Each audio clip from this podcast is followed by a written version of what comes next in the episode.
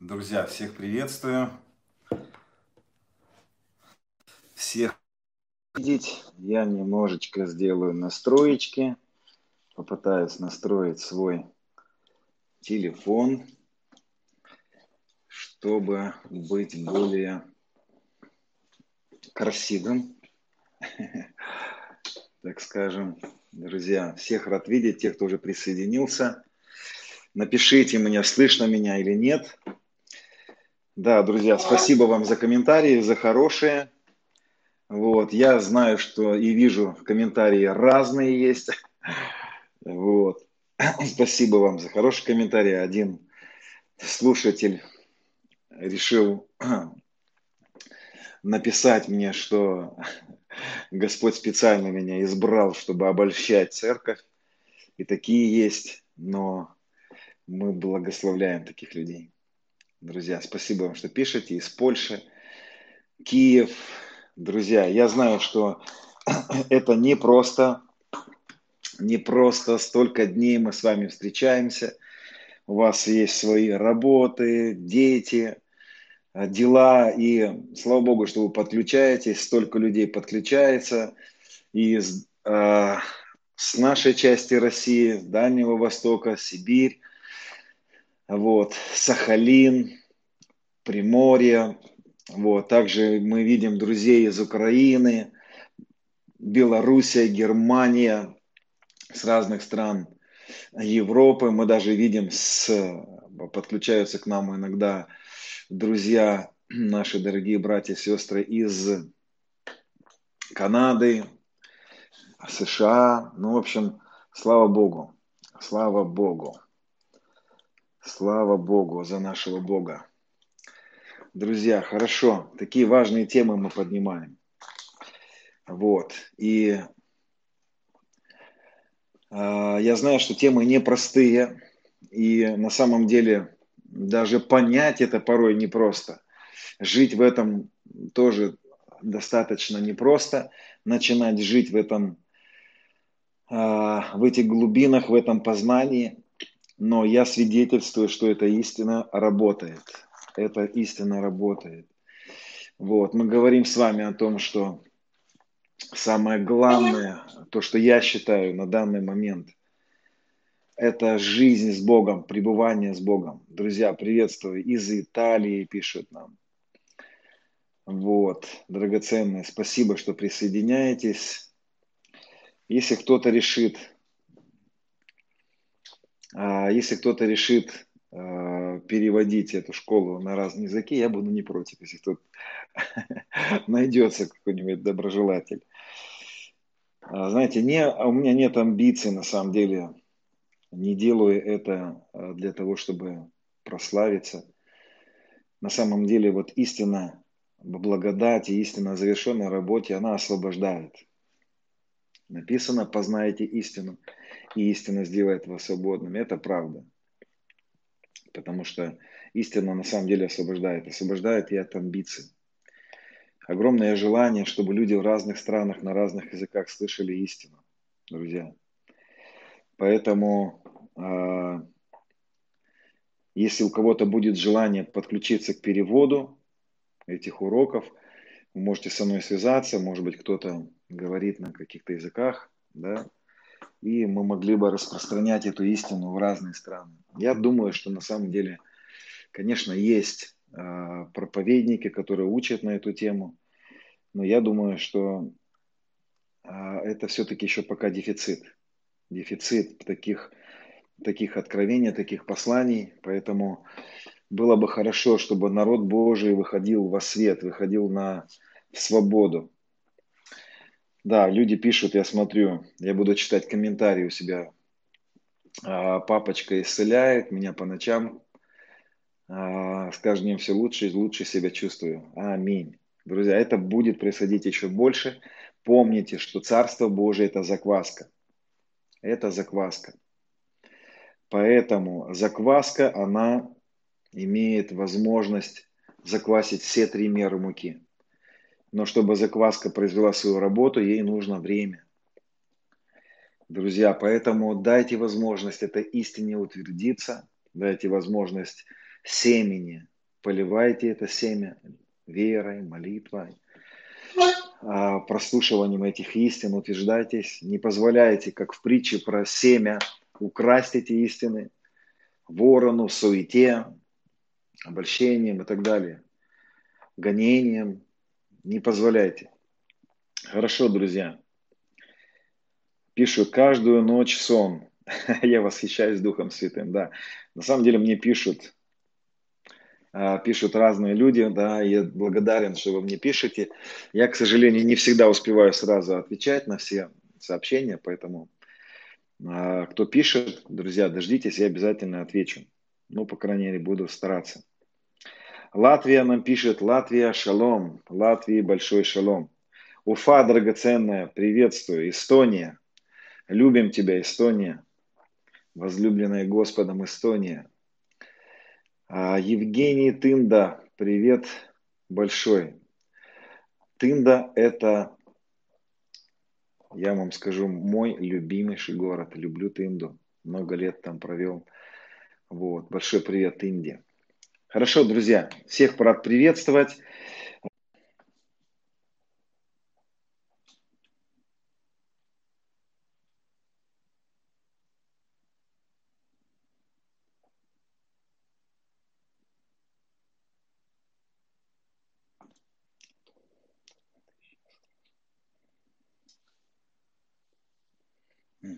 Друзья, слава богу, интернет появился вроде. Ага, вот у нас интересно, как только начинается эфир, происходят какие-то а, помехи. То YouTube блокирует, вот, то, друзья, у нас происходят какие-то э, помехи со связью. Ну, в общем, для меня это только подтверждение, что это очень важно. Да, друзья, напишите, пожалуйста, еще раз, как меня слышно, видно, потому что связь прерывалась сейчас. Аллилуйя. Слава Господу. Да, все слышно, видно. Друзья, буду, буду, э, будем молиться. Давайте помолимся. Господь, благодарим Тебя за это время. Я молюсь Тебя, Отец, чтобы э, не было нарушения связи, Господь, молюсь Тебе за каждого, кто присоединяется, кто смотрит, кто слушает, кто сейчас слушает, кто будет смотреть и слушать. Господь, благодарю Тебя, благодарю Тебя за Твою любовь. Я молюсь Тебе, чтобы высвобождалось проявленное Твое присутствие в нас сейчас, где бы мы ни были, в нас, среди нас. Я молюсь Тебе, Отец, во имя Иисуса. Благодарю Тебя за каждого, кто присоединяется, кто смотрит нас, кто тратит это драгоценное время. Отец, погружай в Твою славу, погружай в Твою любовь, погружай а, в благодать нас всех. Во имя Иисуса мы просим Тебя. Аминь. Друзья, хорошо, я хочу сегодня продолжать говорить на тему «Христос в нас» или «Жизнь со Христом», так и назвал эту тему. «Христос в нас». Прошлую тему я назвал так «Христос в нас» или «Жизнь в единении» жизнь со Христом. Мы говорили с вами про Еноха. Вот, друзья, мы говорили с вами э, про то, что Христос уже в нас, во всей полноте. И не осталось даже маленького-маленького э, какого-то бытия Бога где-то вне нас. Он весь в нас. Он вся плерома, вся полнота Бога была во Христе, есть и также Павел говорит, вся полнота божества в нас. И вы имеете эту полноту. Друзья, Писание говорит, а это истина, что мы имеем всю полноту. Но, драгоценно, мы не всегда это переживаем, мы не всегда ходим в этой полноте Бога в нас. Этому есть, конечно, причины. И в большинстве своем эти причины находятся не где-то, а тоже в нас. Друзья, Раньше я так думал, и мы были в таких церквях, так нас учили, что если ты не чувствуешь Бога, то значит что-то с тобой не так, и Бог от тебя спрятался, обиделся. Конечно, мы будем тоже говорить завтра на тему, как ходить со Святым Духом, как не огорчать Святой Дух. И мы знаем, что можно огорчать. Но мы были в, такой, в таких мышлениях, Я помню, как мы были в таких, слушали такие проповеди, что мы, у нас была такая практика. Каждое утро мы просыпались с пониманием, что пелена бесов смыкается вокруг нас.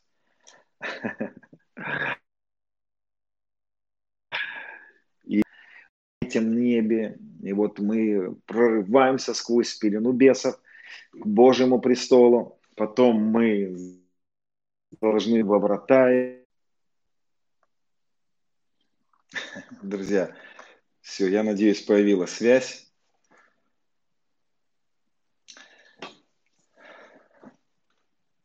Аллилуйя. Связь появилась опять. Хорошо. Друзья, те, кто смотрит нас потом в записи, не серчайте. Прямые эфиры не всегда не получаются так гладко. Это что-то интересное, друзья. Я вам засвидетельствую весь день. Хороший интернет. Весь день. Все очень хорошо со связью. У меня, ну, как начинается школа, начинаются какие-то помехи. Друзья, хорошо, это для нас, для нас свидетельство, на самом деле, для меня, что это, это важное послание. Хорошо, друзья, давайте будем все-таки погружаться дальше в истину, потому что я думаю, что время очень ценно, и просто мы не позволим врагу украсть наше, наше драгоценное время, друзья. А, друзья, смотрите, что я хочу сказать. Спасибо, что пишете, да, но давайте оставим сейчас комментарии, а, потому что мне нужно сконцентрироваться больше на послании, да, вы будете слушать, потом попробуем почитать послание, э, комментарий. Друзья, мы говорим о том, что Христос уже в нас. Мы говорим о том, что мы находимся в позиции в Боге. Мы не приходим к Богу. Вот замечательная песня, на самом деле, хорошие слова. Я вхожу в святое святых. Я думаю, что, конечно, это, а, это хорошее, ну, там очень сильный текст. И вы скажете, что здесь не так. Но, друзья, мы не входим в святое святых. Нам нужно перестраивать свое мышление. Знаете, когда мы начали перестраивать в церкви наше мышление, мы начали перестраивать песни, начали перестраивать слова.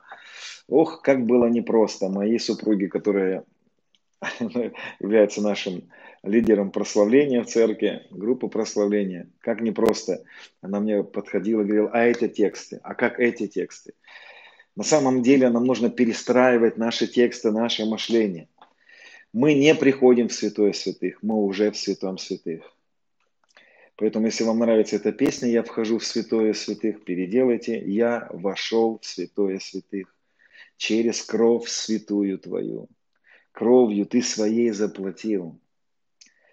Да, друзья, поэтому мы говорим, что Яхва уже во всей полноте находится в нас мы находимся в нем. И, друзья, когда мы крестились во Христа, мы крестились всеми тремя своими ипостасями, духом, душой и телом. Поэтому мы во Христе. Друзья, самый высший уровень хождения с Богом, как я считаю, это жизнь с Богом. Жизнь с Богом, пребывание с Богом, общение с Ним. Это высший уровень хождения с Богом. Поэтому Господь призывает нас к 24-часовому хождению с Ним. Это жизнь, которой нам нужно научиться жить. Нам нужно начать жить Христом, который в нас. Друзья, когда я сейчас говорю, я очень сильно переживаю Христа в себе. Я переживаю свидетельство Святого Духа внутри меня, Духа Божьего. И я стараюсь это делать, я стараюсь переживать это очень ну, долго э, время. Я, я стараюсь в этом ходить. И я считаю, что это самый высший уровень хождения с Богом. Мы говорили с вами, что плод, который мы приносим э, в церкви, вот ну, в нашем спасении, это следствие нашей жизни с Богом. Это очень важно понять. Поэтому Он ведет нас к жизни. Он ведет нас к общению, Он ведет нас к близости, к познанию, Он ведет нас к взаимоотношениям. Это Его главная цель, это главная цель Отца, это главная цель Иисуса, это главная цель Святого Духа, общение Святого Духа. Он ведет нас к близости, близость с Ним, сама собой, автоматически. Это происходит автоматически, производит через нас плод. действия. Писание говорит, дары различные. Один из переводов говорит не дары, а действия различные. Действие Духа Святого через нас – это плод Святого Духа. Друзья, такая мысль.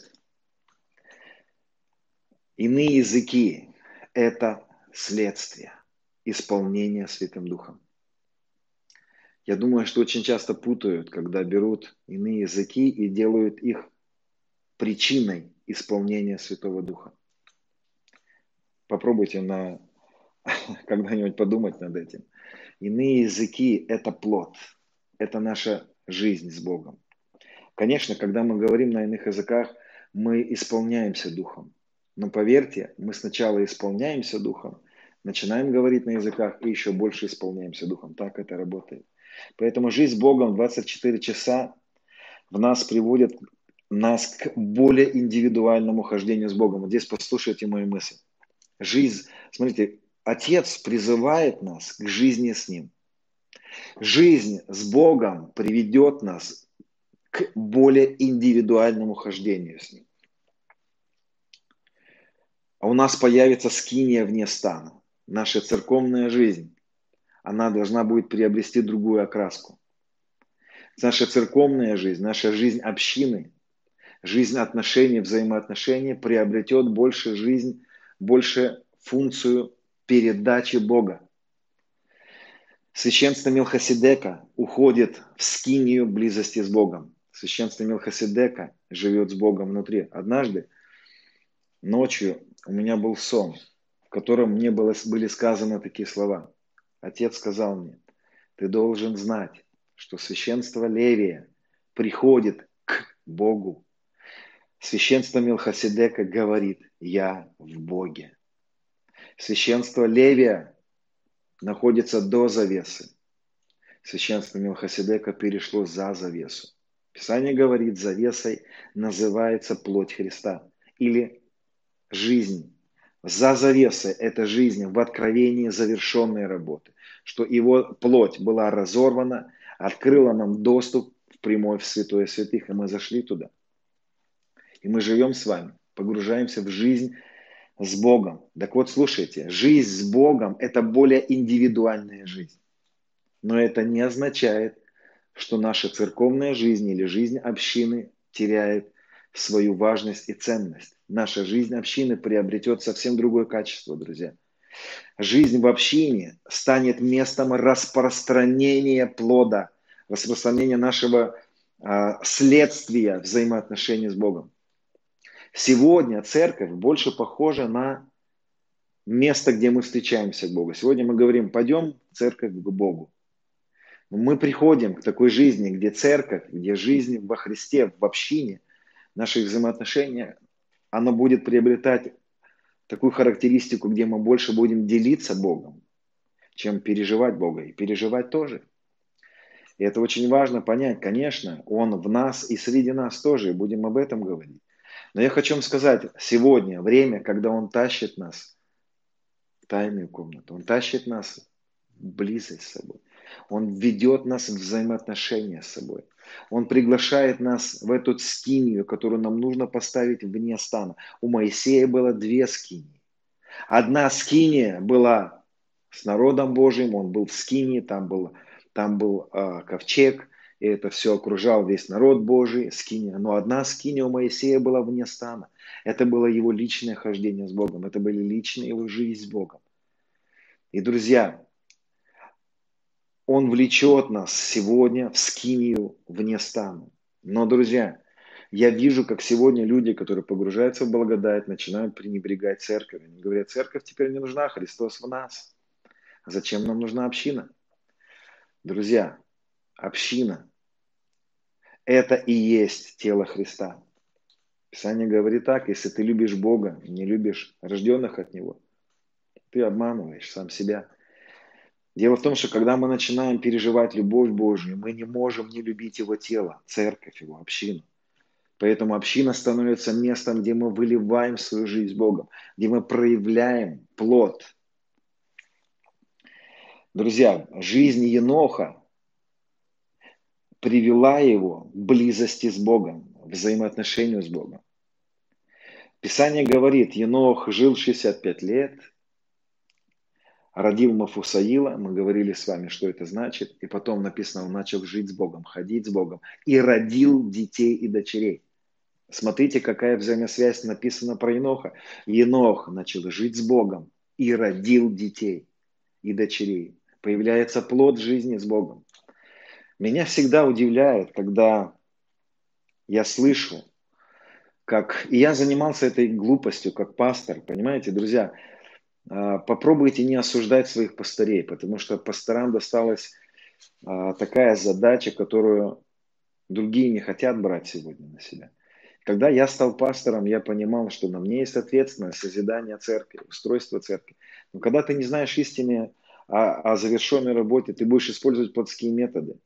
И иногда пастора совершают глупость, глупую ошибку, когда они от людей, послушайте, если вы служитель, услышьте меня, вам, вам это нужно знать.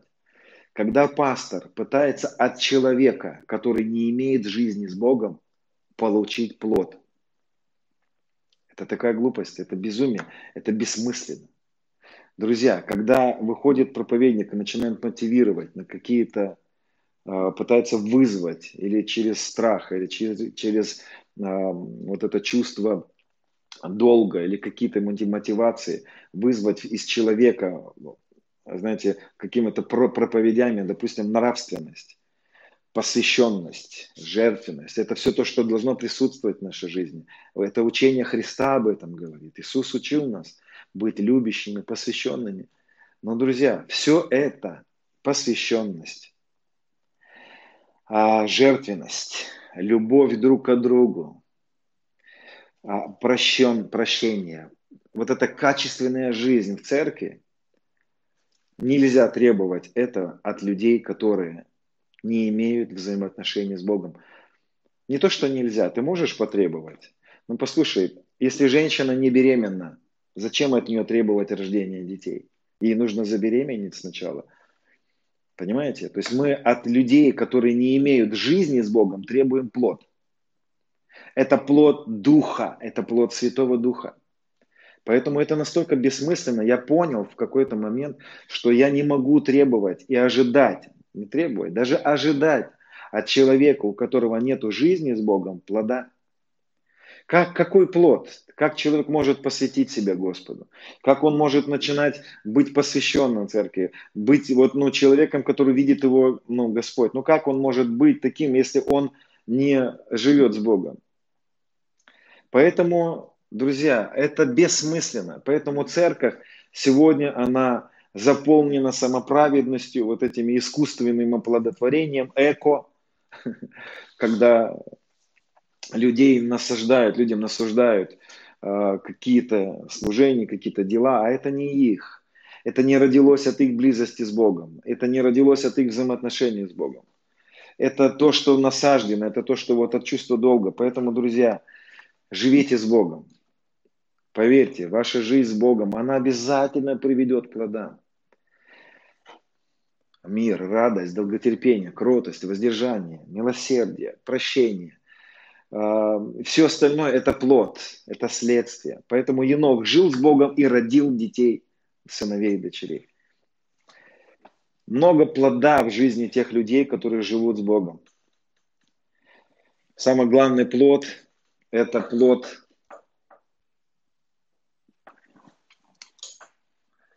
Ох, друзья, что происходит со связью? Хорошо.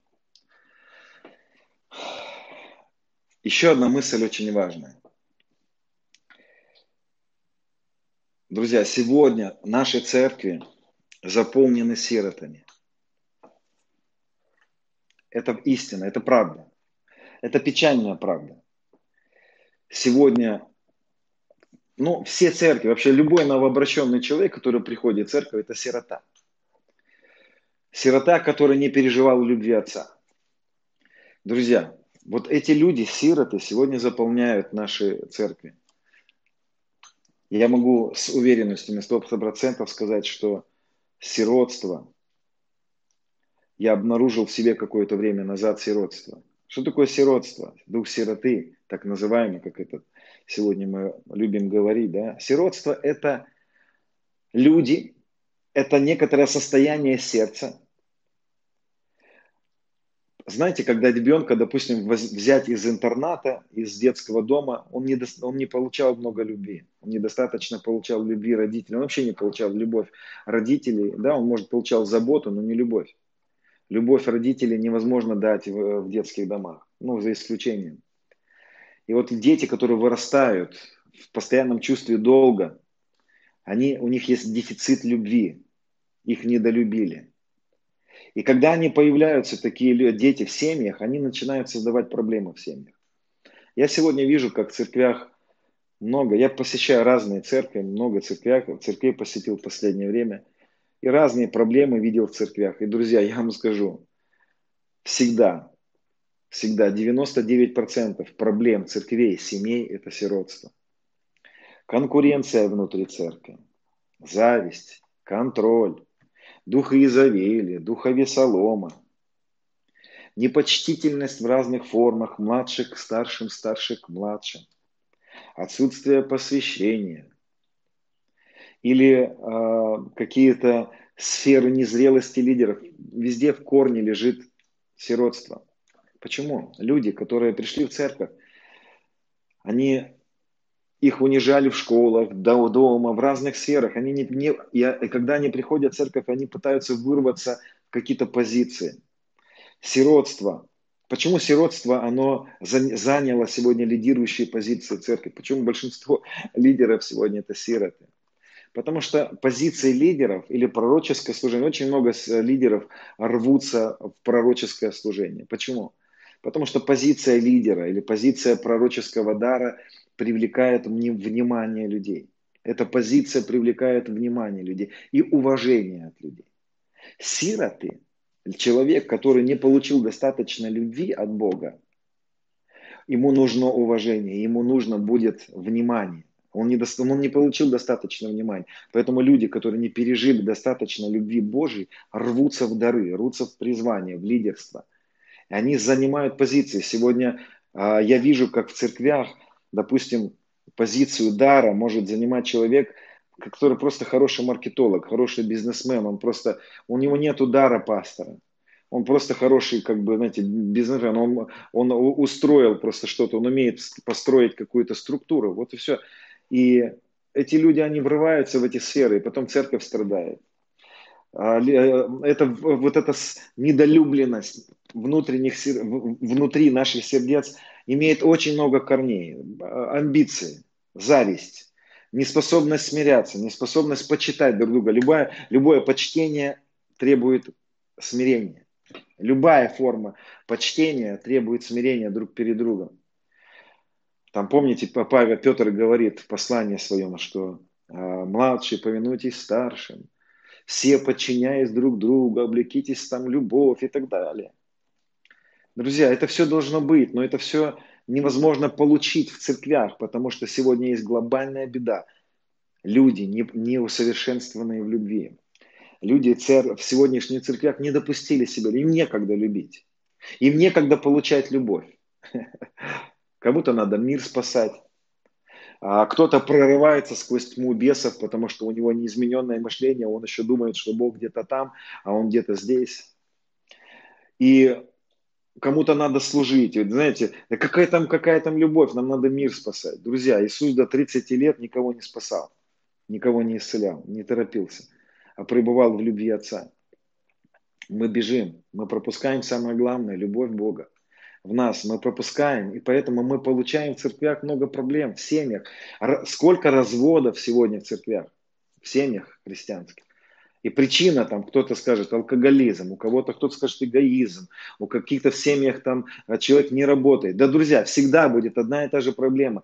Все проблемы в семьях из-за сиротства, из-за недостатка любви. Человек, который не, не потратил время на переживание любви Божьей, всегда будет озабочен какими-то страхами, страхом потерять внимание, страхом а, не заработать деньги, страхом а, чтобы его не уважали и так далее. Э, вот этих страхов будет очень много, которые будут подталкивать людей под какие-то внутрицерковные разборки, будут какие-то внутрицерковные вот эти, э, знаете, эти все э, всякие ситуации, будут шушукаться друг против друга, будут ссориться, будут говорить, не прощать.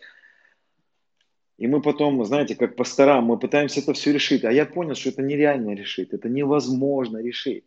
Невозможно человека, который не получил достаточно любви отца, научить любить, прощать. И быть вот всем тем, что мы чуть выше говорим, это невозможно. Поэтому я понял, что нам всем нужно нырнуть в любовь. Нам всем нужно допустить себя любить. Друзья, это такой, это, это такой метод, который сегодня пренебрегаем. Вы что, вы хотите сказать, что если мы допустим себя любить, все изменится? Да. Я хочу сказать, что если человек, который допустил в свою жизнь контроль, духа Изавель, духа Весолома, какие-то амбиции, какие-то формы разных непочтительностей. Если этот человек допустит себя любить, если человек такой допустит изменение мышления, он придет к жизни с Богом, друзья, в его жизни придет плод, он изменится. Церковь поменяется. Больше здоровья будет в церкви, позитива, любви, радости, всего. Да невозможно научить любить. Любовь – это плод. Друзья, любовь – это плод духа. Бесполезно проповедовать о том, что такое любовь, о том, что такое гордость. Человек, который не свободен, который не знает истины о завершенной работе, он раб греха. Невозможно от такого человека требовать того, что мы требуем, как пастора очень часто. Бесполезно. Поэтому все это лежит в грани любви. Да как к чему я это все говорю, друзья? А потому что любовь Христова объемлет нас, рассуждающих так. Если один умер за всех, то и все умерли. А как же нам привести церковь к любви? А как же нам привести церковь к переживанию любви к Богу? Приведя церковь к правильному мышлению, к истине. Друзья, если истина освобождает, если послание говорит, что познаете истину, истина освободит нас, то, скорее всего, мы можем понять, что истина также освободит от зависти, от непрощения, от горечи, от, не, от не, непосвященности, от амбиций. Истина также сильно освободит нас от всех форм контроля, от духа Изавели, от духа Авесолома. Ведь что такое дух Авесолома? Это недолюбленный сын Давида. Авесолом не получил достаточно любви Давида. Сам Давид не получал любви от своего отца. Он пас овец, когда э, братья там тусовались и выбирались на себя, примеряли корону. Его не звали, это был отверженный сын. И он, он своих детей не, не смог любить нормально. И мы, друзья, можем обижаться на своих отцов. Не обижайтесь на своих отцов и матерей. Потому что ту любовь, которую мы ищем, ее нельзя найти у мужей. Жены, не ищите у своих мужей вот ту полноту любви. Это все у Христа. Мужья, перестаньте думать, что вам не хватает любви своих жен. Дети никогда не получат достаточно любви от родителей, а родители от детей. Все это мы можем дать какие-то капельки своей любви. То, в чем нуждается наше сердце, это любовь Отца Небесного. То, что нуждается твое сердце, драгоценная сестра, это не любовь какого-то мужчины, это любовь Христа. Потому что любовь, как апостол Павел говорит в послании Ефесиным, что чтобы мы познали всю глубину и широту, и долготу, и высоту, и уразумели превосходящее разумение, любовь Христову к нам, чтобы исполниться всей полнотой Божией. Друзья, от любви Христовой приходит полнота жизни. От любви Отца Иоанн говорит, любовь Бога до такого совершенства достигает нас, что в этом мире мы начинаем поступать как Он. Как можно требовать от человека, который не живет с Богом, чтобы он любил, чтобы он был посвященным? Это бессмысленно. Это абсолютно, это трата впустую времени. Нельзя от человека, который не живет с Богом, ждать того, что он будет посвященный. Нет, это нереально, это бессмысленно. Поэтому сиротство должно исцелиться. А сиротство исцеляется только лишь одним – любовью. Есть одно лекарство под названием любовь Христова. любовь папы. Только это может изменить нас, друзья. Нам нужно запустить, нам нужно открыть шлюзы для любви. Нам нужно открыть шлюзы для любви Христовой и позволить Христовой любви изменить наши сердца, преобразить нас. Я вспомнил сегодня, когда готовился историю про Симона, Симон Волф. Помните, это восьмая глава Деяния апостолов. Симон же, увидев, что через возложение рук апостольских подается Дух Святой, принес им деньги, говоря, дайте мне властью, чтобы тот, на которого я возложу руки, получал дар Святого Духа. Но Петр сказал ему, серебро твое да будет погибель с тобой, потому что ты помыслил дар Божий купить за деньги. Не черным по белому. Нельзя дар покупать. Дар он на то и дар. Сколько я видел за свою жизнь продажи даров. Братья, сестры, посейте мою жизнь, и тогда вы получите дар, который на мне. Ну, хватит. Но мы не об этом. Но дальше Петр говорит, нет тебе в всем чести и жребия, ибо сердце твое неправо перед Богом. Друзья, Симон Волф, это был сиротулечка, сиротушечка того времени который не хотел переживать изменения сердца своего. Ему нужны были дары. Помните, я вчера говорил, что я, ну, я вижу, как сегодня церковь, она бежит к дарам. Друзья, мы, да какая любовь? Да какие переживания любви? Дайте нам проходить через стены. Хочу летать, хочу перемещаться, хочу посещать небо, хочу, хочу, хочу. Дайте мне вот это. Друзья, давайте поймем, что есть что-то, что должно измениться сначала в сердце нашем. Потому что, может быть, то, что ты хочу, это, в этом есть неправильный мотив. Может быть, ты сиротулюшка, который хочет через это состояться просто. Может быть, ты хочешь через проявление даров просто привлечь к себе внимание.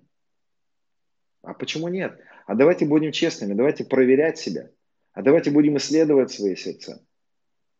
Петр сказал, друг, у тебя сердце не в порядке, а ты желаешь прорваться в эти служения, в проявление славы, в проявление силы. Мы бежим сквозь этот путь пребывания в нем, созерцания его красоты, наслаждения его любовью. Мы бежим, мы не хотим менять наши сердца, мы не хотим избавляться от амбиций. Нам нужно, нам нужно проявить, нам нужно, чтобы из наших рук молнии сверкали, потому что тогда меня начнут везде приглашать, я стану известным, и состоюсь, и мне дадут много аплодисментов, и мне станет легче от этого. Друзья, ты, может быть, так, а, так и не думаешь, но в подсознании, в своем сердце все сироты так и думают. Поэтому не пытайся бежать в эти позиции. Послушайте, папа тебя приведет туда. Если ты созрел для этих, для этих сфер, для этого высвобождения этого наследия в твоей жизни, он приведет тебя туда, не переживай. Ты не пропустишь ничего. Позволь, Погрузись, пойди в глубочайшее познание Отца. Пойди, окунись на год, на два. Я не знаю, сколько тебе нужно времени. Сколько нужно тебе вот этой капельницы под названием любовь, чтобы вычерпать из, из тебя вирус сиротства. Я не знаю. У всех у нас разная глубина этого сиротства, и всем нам нужно разное время, чтобы исцелиться в любви его от этих, от амбиций, от всего того, что тащит нас в неправильные сферы. Если ты призван в апостольское служение, если ты призван быть пророком, не убежит от тебя твое призвание. Знает папа, как тебя завести туда. Но, друг, проверь себя. А вдруг ты бежишь в эти предназначения просто потому, что ты сирота, и тебе хочется признания. Я говорил вам, что я буду стараться говорить искренне, я буду говорить взвешенно. Я не хочу просто ласкать слух людей, потому что, знаешь, чтобы иногда исцелиться, нужно сказать человеку, друг, посмотри, что-то не так с твоим сердцем. Давай позволим благодати, истине привести нас в жизнь. Кто-то из э, людей задавал мне такие вопросы. Так нам нужно осознавать себя праведными или нам вдруг нужно искать в себе какие-то изъяны? Друзья, хороший вопрос. Я буду отвечать на него в следующей теме. Мы будем погружаться в эти моменты. Сейчас немножко другая сфера. Я говорил вам, что все мои послания взаимосвязаны друг с другом. Они цепляют одно другое. Поэтому, друзья, я думаю, что сегодня, если бы в наших церквях появился бы вот такой Симон Волф, он уже где-нибудь пастором был бы. Его где-нибудь бы заметили, и где-нибудь бы уже руки на него возложили, и все-таки он там денежку кому-то дал бы, и он уже прорвался бы в какие-то сферы. Кстати, история церкви говорит, что этот товарищ который нам не товарищ все-таки оказался, Симон Волф, создал многотысячную церковь в свое время и привел людей к вот такому миксу, э, он смиксовал Евангелие, он взял Христа, засунул туда какие-то э, языческие вещи, он засунул туда гностицизм. Это было сильнейшее движение в то время. Поэтому Симон Волф на самом деле не остановился, и Петр увидел его сердце неправильное. И нам важно уметь принимать обличение, нам важно уметь принимать вот эту такую папину любовь в том плане, где он говорит, доча, остановись пока. Доча, посмотри, у тебя там в сердце обида есть, у тебя там горечь есть, у тебя там есть что-то, что надо избавиться. Давай, доча, я тебе помогу. Сыночка, посмотри, ты, ты же амбициозный. Ты посмотри, а у тебя страх. Ты забросил все, потому что ты боишься, что ты не сможешь состояться. Ты работаешь круглыми сутками, боясь, что я тебя не обеспечу, сыночков, давай разберемся с твоим сердечком, давай удели время, пойди, давай вместе с тобой, я тебя буду обнимать, я тебя буду целовать. Понимаете, папа говорит нам это. Дай мне время исцелить тебя. Да не беги ты, сломя голову с утра за своими делами. Оставь это. Дай мне хотя бы часик с тобой побыть и исцелить тебя, друзья. Вот что папа сегодня говорит. Он не обличает для того, чтобы сказать, ах ты какая гадина. Ты какая сирота, ты почему туда пришел с таким сердцем? Нет, если Он вскрывает наши сердца, Он плачет вместе с нами, потому что мы были в плену, мы были в интернатах, мы были как Маугли, которые жили среди волков, не осознавая свою природу, не осознавая любовь Отца. И все мы имеем огромный дефицит в Его любви, друзья. Я не знаю ни одного человека, который бы был бы совершен в любви еще. Я уверен, что нет ни одного человека в нашей стране, по крайней мере в России, который бы мог бы сказать, я усовершенствовался в любви, я уже пережил так сильно любовь, что мне достаточно. Друзья, нам всем нужна папина любовь. Нам всем нужно еще раз и еще раз погружаться в любовь. Именно любовь Бога приведет нас всех к правильному состоянию церкви, сердца. И церковь изменится. И мы, мы перестанем бороться с вот этими тенденциями внутрицерковными, которые разрушают сегодня церковь. Церковь будет развиваться и расти. Поэтому церкви нужно погрузиться в любовь. И еще момент один скажу, друзья – Кому-то из слушающих на какое-то время нужно остановиться. Нужно остановиться в каких-то своих ответственностях, может быть, на время. Потому что написано «остановитесь и познайте». Остановиться не чтобы бросить, но остановиться, чтобы познать. Написано «остановитесь и познайте, что я Господь, и славой моей наполнится вся земля». Господь, как же ты так говоришь, остановитесь, и славой наполнится вся земля – ведь мы, если мы не потопаем, то мы не полопаем. Ведь если мы не остановимся, мы не заработаем денежку. Ведь если мы не остановимся, то церковь не сможет победить этого врага, и мы не сможем распространить Царство Божие. Да, друзья, остановитесь. Нам всем нужно остановиться. Нам всем нужно сделать... Но, но, но, но, но, но, успокойся, успокойся. Сбрось скорость. Давай немножечко побудем с папой. Давай дадим папе любить нас. Давай дадим Христу обнимать нас. Любовь Христова объемлет нас, обнимает нас, целует нас. А рассуждающих так, если один умер за всех, то все умерли. Любовь Божья излилась в сердца наши Духом Святым. Все уже, вся полнота любви там. Нам нужно дать возможность этой любви высвободиться. Нам нужно принять, папа любит, папа простил, папа добрый, папа добрый. Слушай, доча, Папа говорит тебе, я добрый, я не осуждаю тебя. Если я и обличаю какие-то сферы твоей жизни, это только лишь для того, чтобы исцелить тебя, чтобы восстановить тебя, чтобы не дать тебе быть сломленной. Свет всегда приходит. И когда человек находится во тьме, первое время щипит глаза – и ты первое время можешь сказать, Свет, ну зачем ты так делаешь? Мне, мне щипет, мне больно осознавать, что я сирота. Мне больно осознавать, что у меня амбиции, что я в непрощении столько лет живу. Дайте Свету проникнуть. Пусть Папа проникнет в эти сферы, откроет наши боли, откроет наши рамки. Перестаньте укрывать это. В моей жизни была, была одна ситуация, я был ребенком, мне было где-то лет, по-моему, 8 или 9. И э, летом мы бегали с друзьями, и я упал, споткнулся, и упал на разбитую бутылку. донышко от стеклянной бутылки было. Оно было острое. И я упал коленом на, это, на эту бутылку. И рассек себе колено до глубины. Было сильный, был сильный порез.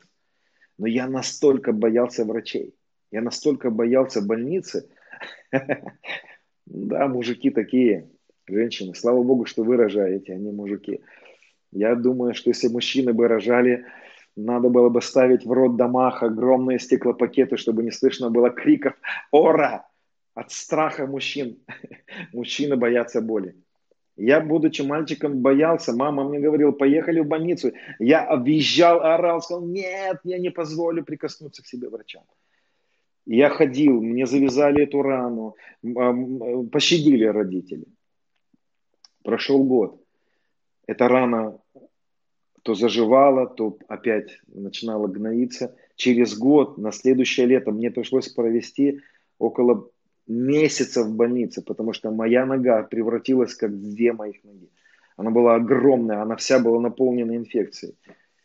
И, знаете, мы иногда боимся допускать в свои вот эти сердца, в свои глубины женщины, которые развелись с мужьями. И у вас есть боль от того, что эти раны, которые наносили вам Э, мужчины. И порой эти раны, они прячутся. Но надо дать их, надо дать их эти раночки, надо дать, папа, помоги мне простить. Помоги мне простить. Дух Святой, помоги. Я молюсь, чтобы папина любовь помогла прийти к вот этому исцелению наших сердец. Чтобы любовь Божия исцелила нас от сиротства. Чтобы нам уже не нужны были эти, знаете, э, эти позиции в церкви, чтобы состояться там, чтобы получить аплодисменты но мы уже исполняли не просто служение, но мы пришли к осознанию своего предназначения во Христе. И мы взяли свои позиции в теле Христовом и делали это уже не за признание от людей, а из-за любви ко Христу, из-за любви к Нему, из-за любви к телу Христову. И тогда мотивы меняются в наших делах.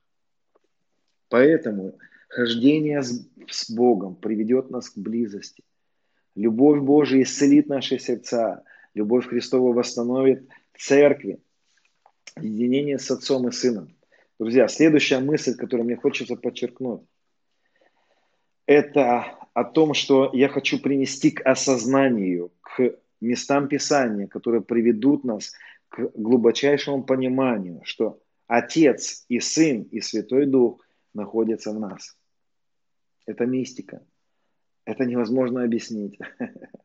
Но, друзья, не произошло так, что папа находится где-то там, Иисус находится где-то там, а Дух Святой здесь. И хотя и это правда тоже. Но, друзья, Писание говорит, слушайте, где папа? Вот ладно, Дух Святой с нами, но папа-то он где-то там, на небе, на престоле. А вот что говорит Писание. Ефесянам 4 глава со 2 стиха. «Со всяким смиренно мудрием, кротостью, долготерпением, снисходя друг к другу любовью, стараясь сохранить единство Духа в союзе мира. Одно тело, один Дух, как и вы призваны к одной надежде вашего звания, один Господь, одна вера, одно крещение, один Бог и Отец всех, который над всеми, через всех и во всех нас.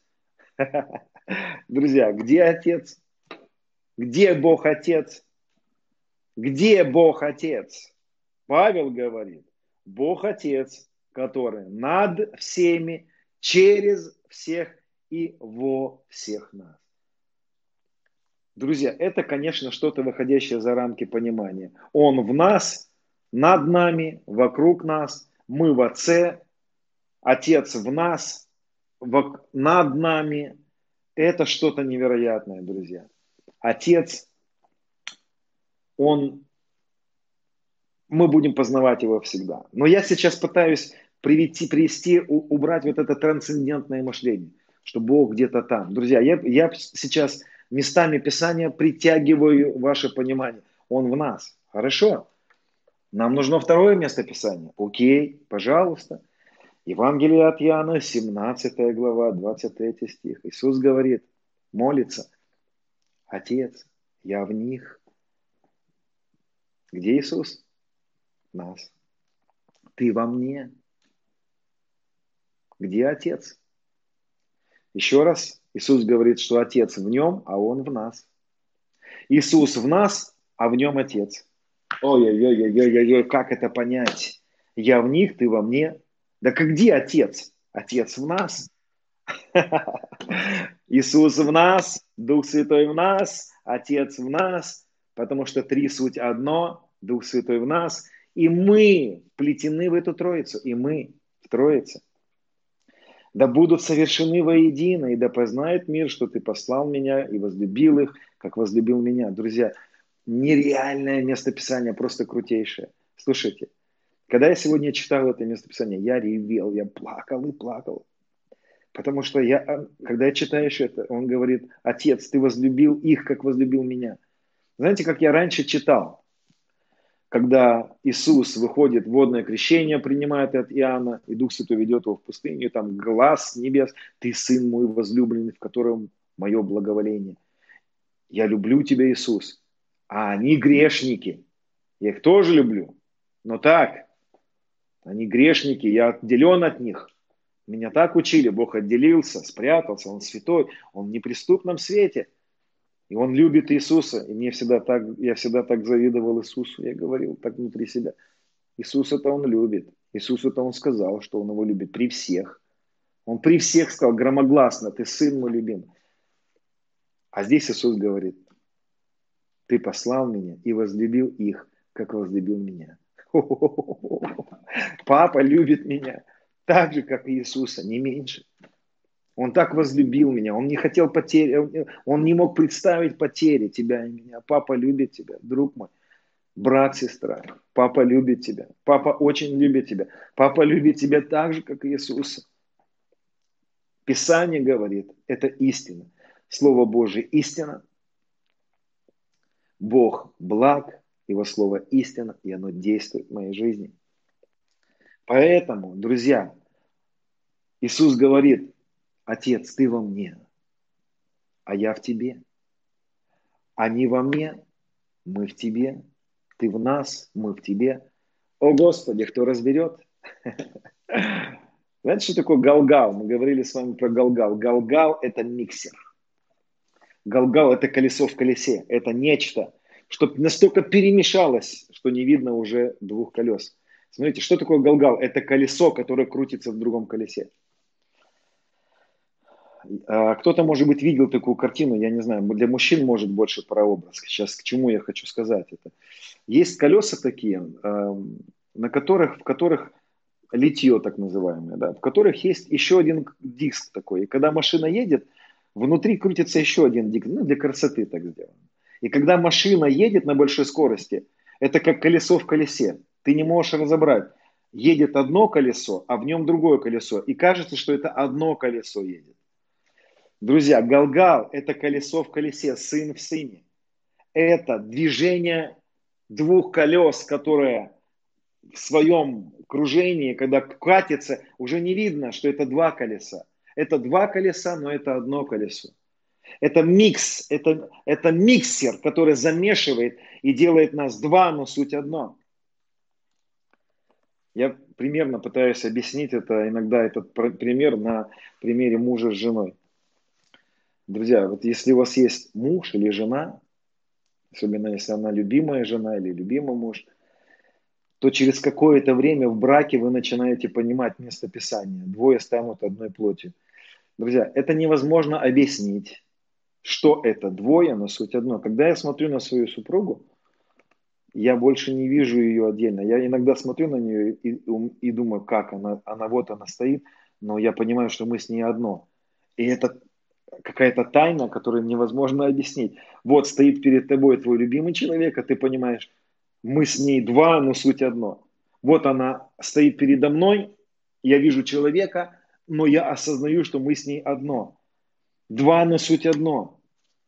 Это что-то невероятное, это, это божественная какая-то мистика. Поэтому, да, Отец, Сын и Дух Святой – это личности, и мы, но мы суть одно –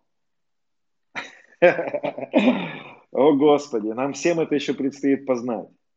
Хорошо, это первое, то, что я доказываю вам, что Отец в нас, что не просто Христос в нас, Дух Святой в нас, Отец в нас.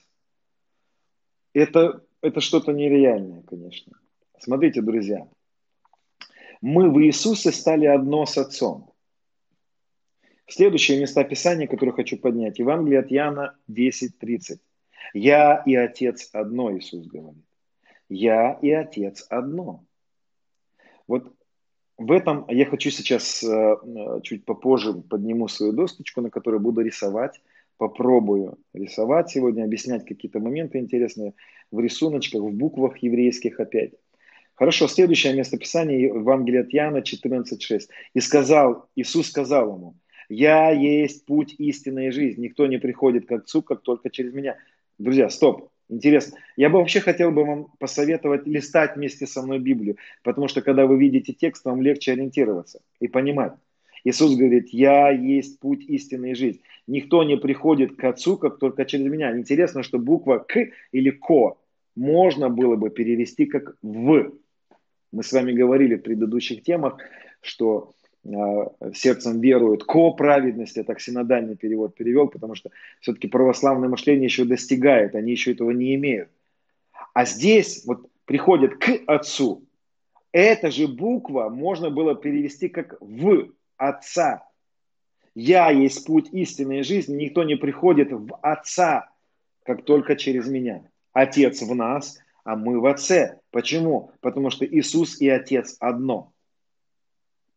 Иисус и Отец одно, мы во Христа крестились, значит мы в Отце. Начинайте рассматривать себя не вне Отца, а в Отце. Можно даже так сказать, ангелы находятся вне, мы находимся в Отце. Интересно, что сатана хотел сесть среди богов, среди, э, среди вот, а сатана не хотел сесть выше Бога, он хотел сесть наравне с Богом, с Отцом. Почему бы мне не сесть рядом с отцом? Потому что я хочу быть рядом с ним, я хочу сидеть рядом, но сатана творение, сатана ангел, и сатане не было позволено это, и для него это был грех. Но, друзья, мы с вами во Христе сели одесную туда, куда хотел сесть сатана, и откуда его скинули. Ему не позволили сесть рядом одесную. В эту позицию мы с вами попали во Христе. Друзья, да это просто потрясающе что-то. Это что-то нереально. Мы в Отце, в Сыне находимся в Троице. И мы находимся одесную. О, это что-то. Друзья, ладно. Иисус говорит, никто не приходит в Отца, как только через меня. Если бы вы знали меня, то знали бы и Отца моего. Отныне знаете Его и видели Его. Вот здесь интересное место Писания. Интересно, что книга Исход, 33 глава, утверждает, прямой текст Господа, потом э, там написано про Моисея, которому Господь сказал, что ты не можешь видеть меня, видеть лица моего. Это исход 33.20. Не можешь видеть лица моего. А, лица моего не можно тебе видеть, потому что человек не может увидеть меня остаться в живых. Почему? Как я раньше слышал, как нам объясняли. Но он настолько свят, он настолько стерилен, что ты не можешь его увидеть и остаться в живых. Это смертельно для грешников. Поэтому мы не могли, не можем увидеть. Но Иисус говорит, отныне знаете его и видели его. Видели кого? Иисуса, Отца, Отца и Иисуса, видели его. Так подожди, написано же, что мы не можем его увидеть и остаться в живых. Так все правильно, правильно написано. Друзья, все правильно написано. Только надо понять, о чем здесь идет речь. А речь здесь идет не о физической смерти, а речь здесь идет о том, что Господь сказал Моисею, что невозможно увидеть меня и остаться в. Когда Иисус пришел на землю, стал человеком, воплотился в плоти, плерома, вся божества воплотилась в теле, в человеческом теле, все увидели его, и все были распяты на кресте, все умерли. Все правильно. Вот он явился все его увидели, и все умерли. Но только не таким образом, как мы думали. Люди не умерли от стрел, от молний. Люди умерли со Христом на кресте. Речь идет в этом месте Писания о сораспятии со Христом. Поэтому Моисей показал спину. А, Господь показал спину Моисею. Что он показал? Он показал ему избитую спину, израненную спину. Друзья, конечно, все эти местописания превращались, они извращались через призму религиозного понимания Бога. Да не такой, он, он добрый папа. Поэтому, когда его увидели, все умерли. Поэтому Павел говорит в Галатах, для меня на кресте весь мир распят, и я для мира. Поэтому Павел говорит, мы умерли со Христом. И это тема, которую мы поднимали в, в теме про, про Иордан, про тему про сораспятие. Кто не слушал, можете послушать. Поэтому здесь Иисус говорит об этом. Филипп сказал ему, Господи, покажи нам Отца, довольно от нас. Иисус сказал ему, сколько времени я с вами? И ты не знаешь меня, Филипп? Ой-ой-ой, Иисус, ты что делаешь? Ты же просто сын, отец где-то на небе. Ты почему от отца, от имени отца говоришь? Друзья, и сын и отец суть одно. Я и отец одно. Видевший меня видел отца. Как же ты говоришь, покажи нам отца? Некоторые говорят, ну здесь речь идет о том, что Иисус когда-то увидел отца и просто спародировал его, просто показал, вот папа вот такой. Друзья, и да, и нет. Да, он показывал отца, но он и есть отец. Сын и отец есть одно. И не пытайтесь когда-то это логически понять. Это суть а, веры, это часть, которую не нужно сильно объяснять. Почему я об этом говорю, друзья? Я хочу этим самым показать, что папа не трансцендентен, папа не отдалился от нас, папа не сбежал от нас, папа с нами. И папа не бросил Иисуса одного на земле, а, чтобы он тут ходил, а папа там где-то. Это, это что-то непонятное нам, друзья. Но я вам хочу сказать более того. Отец везде сущий. Везде существует одновременно. Отец везде. Это неправильно думать, что я здесь, Иисус был на небе, а Отец был там где-то, э, Иисус был на земле, а Отец где-то на небе. Друзья, это все, конечно, Иисус поднимал руки к небу. Все это он делал для того, чтобы было более понятно э, людям, живущих тогда, потому что он бы, ну, это очень трудно все понять. Это трудно, это даже вообще трудно, не то, что трудно понять, практически невозможно. Все то, что я сейчас выше сказанное говорю, это можно познать Святым Духом только. Поэтому я молюсь, чтобы Дух премудрости и откровения открыл это. Это познание, а не просто знать. Но я говорю это как знание сейчас больше для того, чтобы развенчать, разломать какие-то мифы о том, что Он где-то там, а я где-то здесь. Он с нами. Он, а, Иисус и Отец одно. Слова, которые я говорю, он говорю не от себя. Отец, пребывающий во мне, он творит дела. Подождите, это вообще что-то не... Отец, пребывающий во мне, он творит дела. Верьте мне, что я в Отце, Отец во мне, а если не так, то верьте мне по самым э, по делам. То, то есть, ну, друзья, вот это разные уровни верования. Вот и все. Ну, давайте будем верить, что Отец во Христе, Христос в нас, мы во Христе, а значит и в Отце. Друзья, мы не просто во Христе. Вот этот спор э, крестить в Отца, Сына и Святого Духа или крестить людей во Христа, это настолько бессмысленный разговор, потому что Отец, Сын и Дух Святой суть одно. Три личности, но суть одно. Как и мы с женой, два, но суть одно. Ну, допустим, как пример. Интересно. Интересно, что когда Иисус говорит «Я и Отец одно», вот евре, э, евреям было более понятно, что Иисус в этот момент говорил, друзья.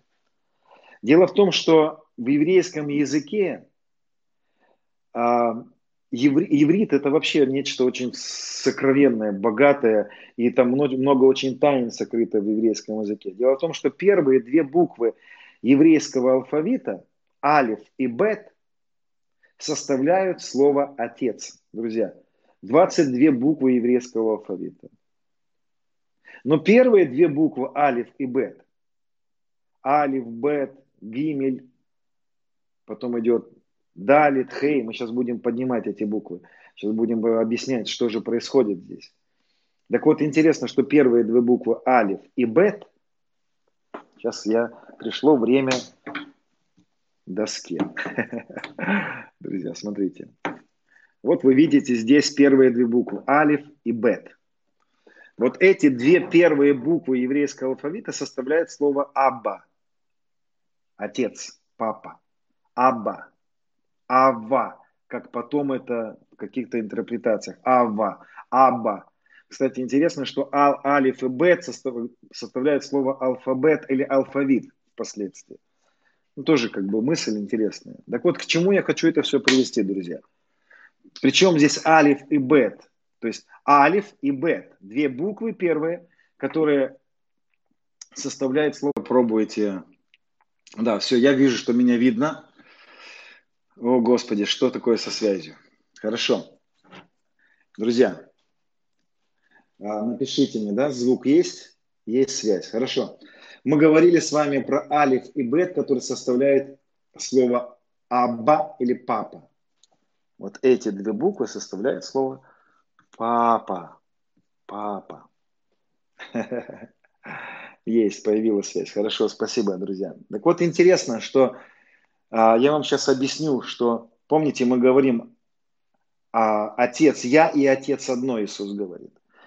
Дело в том, что евреям в то время было понятно, о чем он говорит, потому что вот эти две буквы, вот эти две буквы, вот что означает. Первая буква, алиф, она не читается практически никогда, она, оно, она не читается в еврейском языке, она пишется, но не читается. Это вдох. Первая буква алиф. Алиф, алиф, вдох. Интересно, что пятая буква «хей» – это выдох. Я сейчас вам попробую объяснить эту притчу, друзья. Послушайте, будьте внимательны сейчас. Это интересная тайна. Так вот, это современный язык еврейский, а есть еще древний арамейский язык или родоначальник еврейского языка. В нем есть интересные моменты. Смотрите, первая буква, она говорит о про папу. И первая буква алиф раньше рисовалась вот так. Вот так. И я немножечко сейчас э, попробую объяснить. Вот эта буква, наша буква А, только перевернутая. Ну, может быть, вот так ее могли рисовать еще. Это голова быка. Голова быка. Помните, у херувимов есть четыре лица. Лицо быка, льва, орла и человеческое лицо. Лицо быка – это Отец. Лев – это Иисус. Орел – Дух Святой. лицо человеческое. Откуда там лицо человеческое? Кто это? Это мы. Так вот, интересно, что Алиф, Алиф – это первая буква еврейского алфавита, и она всегда означала папа, отец, главный, родоначальник, тот, который все начал. Следующая буква Бет переводится как, вот Алиф также переводится как сила. Сила. Бет, вот в арамейском языке раньше она рисовалась вот таким образом. Это дом. Бет переводится как дом. Дом.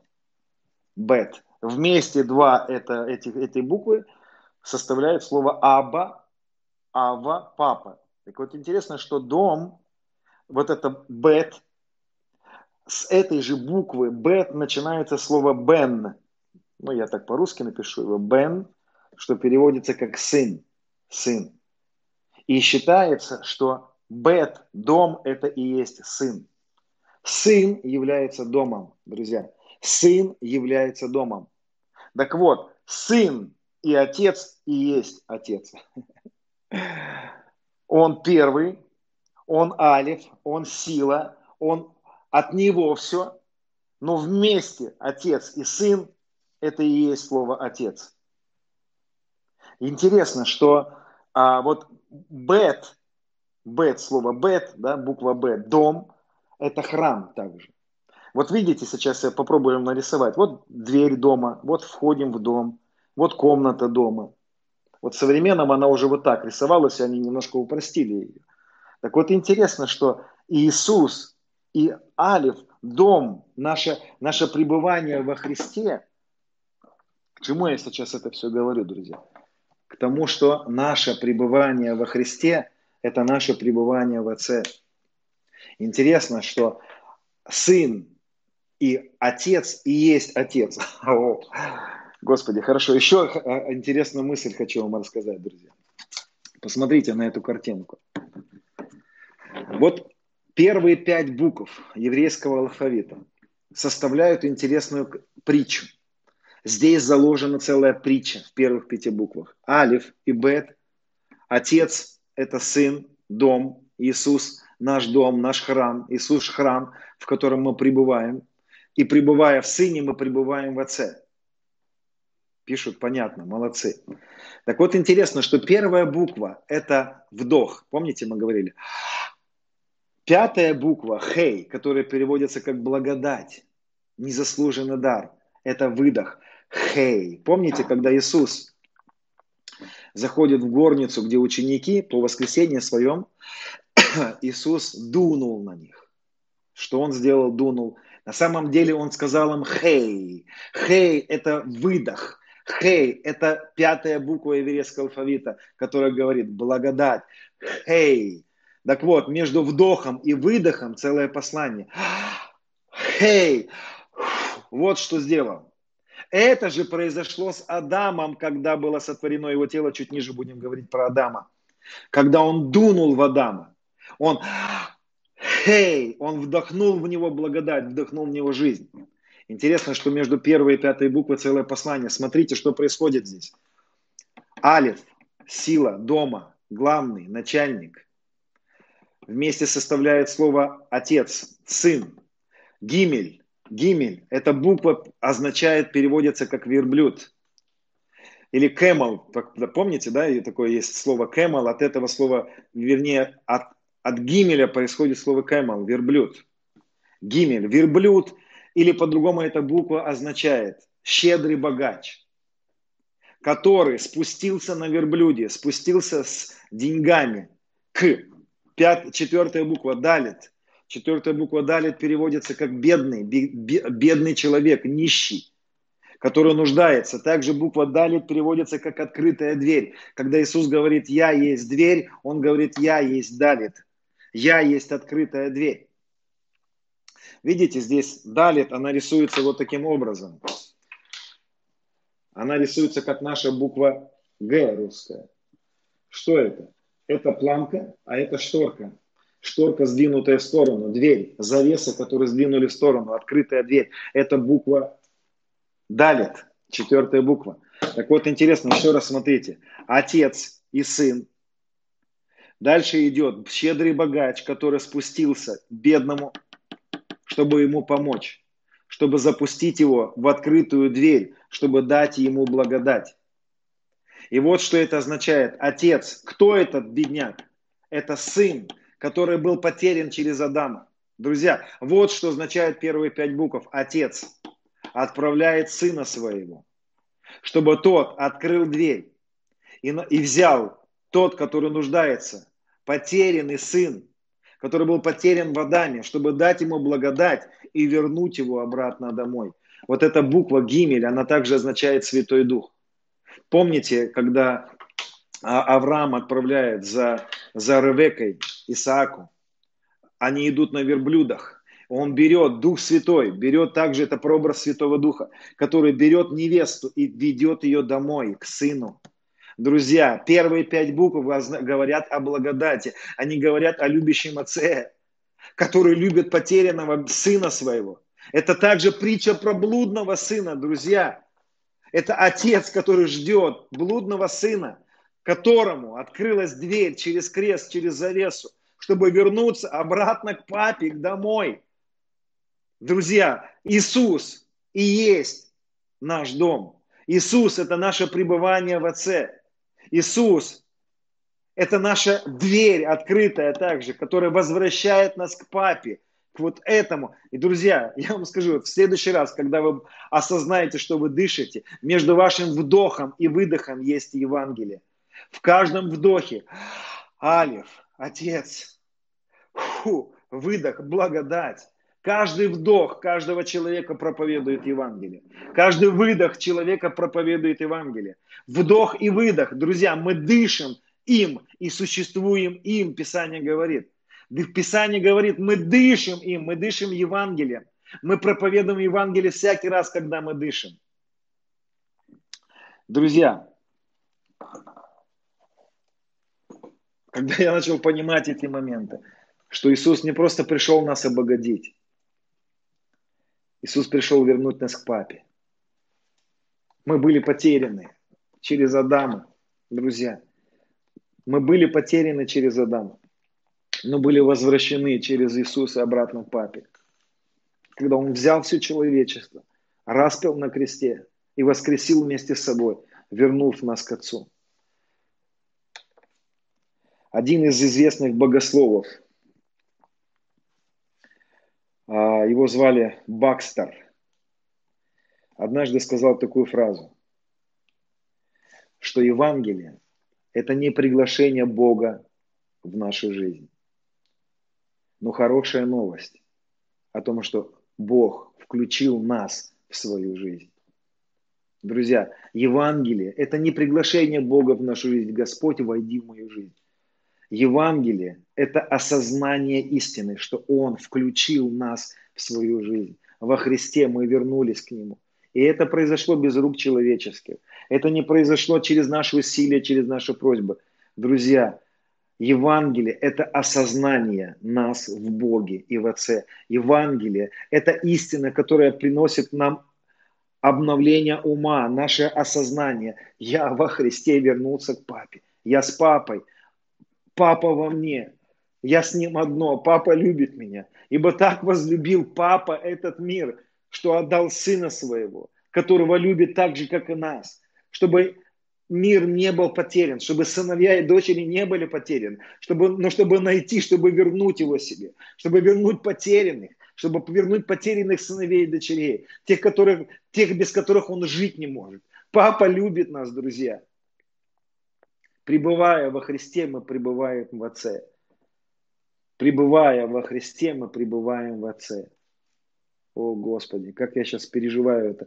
Я молюсь о том, чтобы Дух Святой распаковал эту истину, чтобы Дух Святой открыл, как безмерное величие, могущество Его в нас.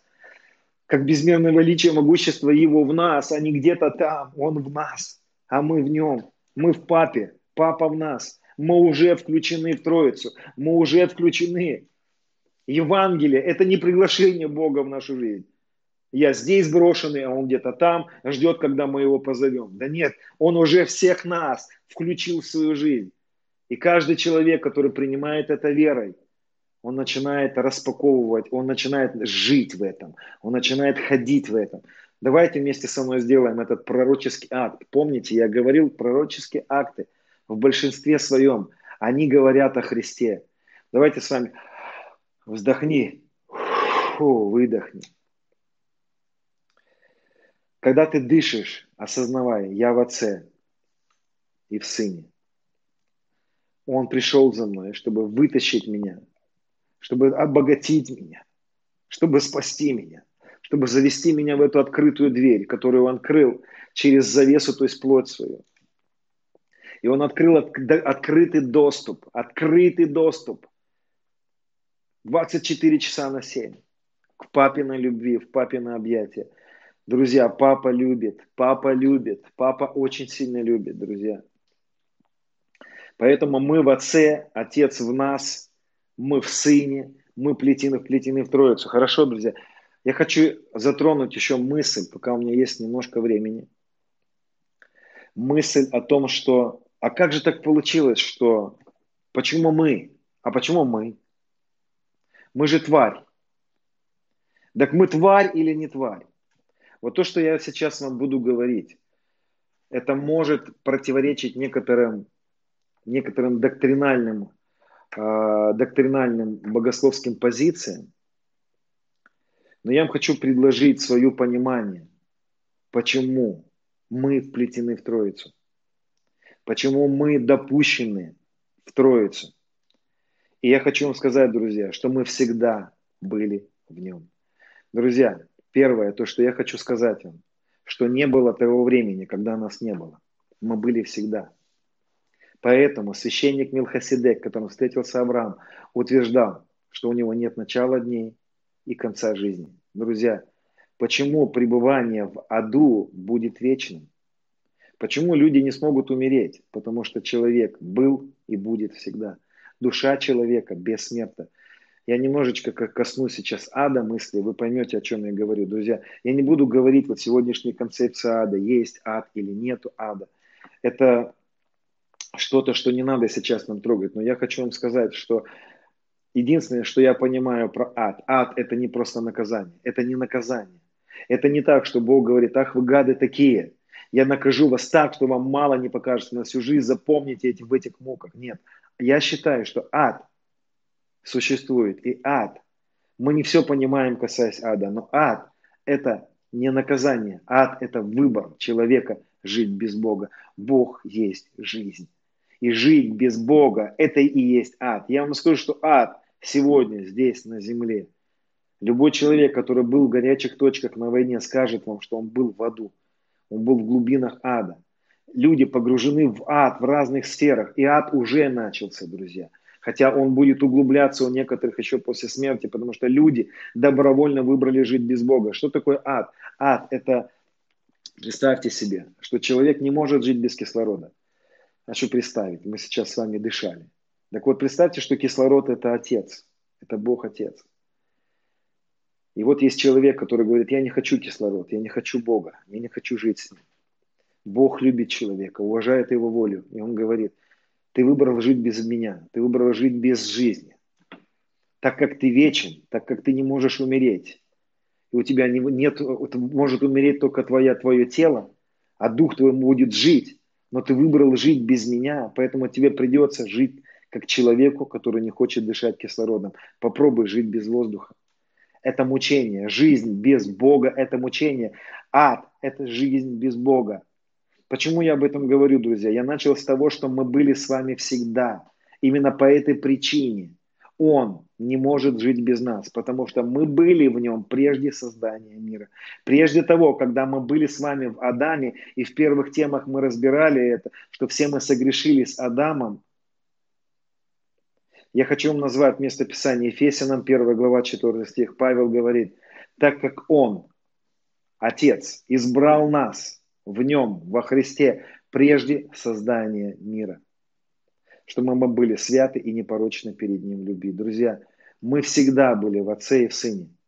Но было время, когда мы были высвобождены из Сына в Адаме, в Адаме до того, когда мы оказались в Адаме, где мы были? Мы были в Сыне, мы были в Отце, мы были в доме, мы были в Бет, во второй букве, которая составляет Отец, мы всегда были в нем.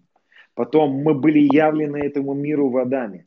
Адам был призван распространить Царство Божие, распространить сыновей. Адам был призван сделать то, что сегодня предлагается сделать нам. Явить сыновей здесь на земле, проявить Бога. Друзья, поэтому не торопитесь э, ждать второго пришествия. Нам еще нужно проявиться здесь как сыновья. Это наша главная задача, а не просто дождаться второго пришествия. Смотрите, друзья, что же происходит? Так творение мы или мы были всегда в нем? Вот моя позиция, вот мое богословие, это мое утверждение. Бытие 2.7 написано, и создал Господь Бог человека из праха земного. И кто-то скажет, ну вот видишь, здесь написано, он создал. Так мы созданы или не созданы? Друзья, давайте попробуем внимательно прочитать, что здесь написано.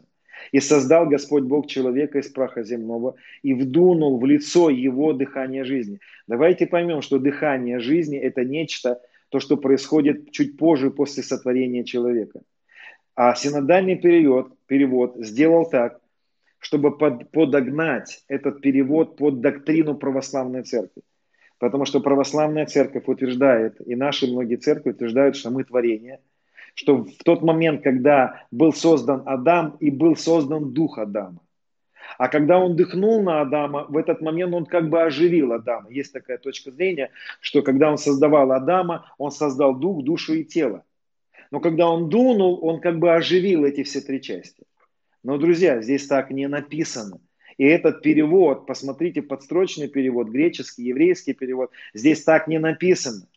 Здесь написано, что он создал и создал Господь Бог человека. Слово человек переводится как Адам, то есть в греческом или в оригинале стоит слово Адам. Человек, Адам и переводится человек. Человек, Адам – это одно и то же слово. Создал Господь Бог Адама из праха земного. Что называется Адамом здесь? Адамом называется тело. И когда написано «вдунул в него дыхание жизни», в греческом написано не дыхание жизни, а дух жизни. Здесь подменили немножечко дыхание, а, дух на дыхание перевели, потому что можно перевести это как дыхание. Но послушайте, в еврейском языке, в греческом не стоит слово дыхание. Хотя наш дух это и тоже дыхание. Это пневма, это некоторое дыхание. Но здесь написано, что он вдохнул в тело человека дух жизни. Можно было бы перевести это так. Дух, в котором были все жизни. Дух, в котором были жизни. Где мы были с вами? Мы были в Адаме, потому что в его духе были все наши духи. Мы были в Адаме, в его духе были все мы. Мы были до того, когда мы появились в Адаме, мы были в Сыне. Мы были в Иисусе Христе всегда. На самом деле, когда Адам был проявлен, он не потерял свою связь с Отцом. Он продолжал быть в Сыне, но только уже проявленном в физическом мире. Опять же, это некоторая мистика, которую очень трудно объяснить, но я вам пытаюсь объяснить, почему Он нас спас, почему Он нас любит, почему Он нас вплел в Троицу, почему мы возвратились в Отца, почему, какое право мы имеем причислять себя к Отцу. Друзья, дело в том, что мы всегда были в Отце и Сыне. Мы были в Нем всегда. Он избрал нас в нем прежде создания мира. Можно сказать, он увидел нас, он предузнал нас, все когда-то мы крестимся во Христа, окунемся во Христа, и мы тварные вдруг окажемся в нетварном. Друзья, мы с ним одного рода. Мы с ним одного рода. Кошечка соединяется с кошечкой, собачка соединяется с собачкой, каждое семя соединяется со своим семенем. Каждое семя соединяется со своим семенем, друзья. Писание запрещает смешивать семена. Писание запрещает смешивать роды. Запрещает смешивать, понимаете, ангелы не сохранили своего достоинства. Почему? Почему ангелы не сохранили?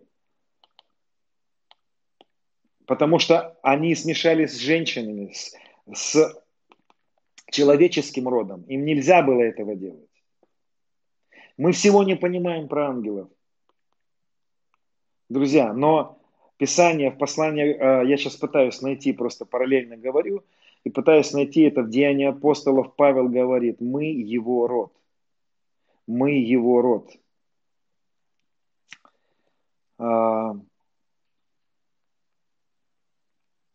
Я сейчас, да, вот я нашел Деяние апостолов 17.28 ибо мы им живем, движемся и существуем. Как некоторые ваши стихотворцев говорили, мы его род. Мы его род. Мы являемся единородными с Отцом. Вот такая вот интересная и страшная для многих мысль. Вы скажете, как? Мы его род? Да, мы его род. Поэтому Иисус взял себе в невесту церковь. Послушайте, друзья, Иисус не мог взять себе в невесту нечто, что не соответствует его роду. Поэтому он принял человеческое тело. В своем духе он имел всю плерому божества. Дух его был абсолютно Богом. Он был абсолютно человеком и Богом одновременно. И, друзья, это привело нас к тому, что мы соединились с Ним одним духом.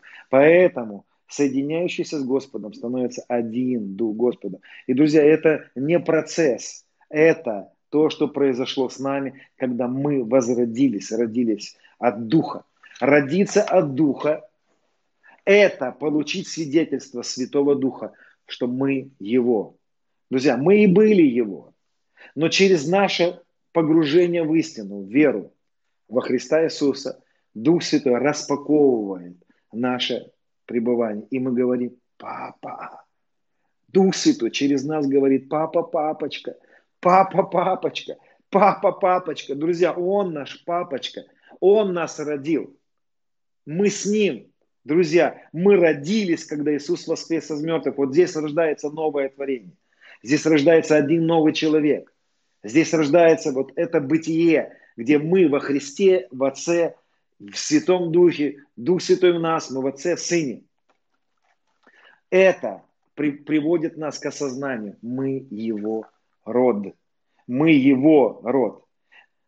А в православной церкви есть такая доктрина, которая называется обоживание.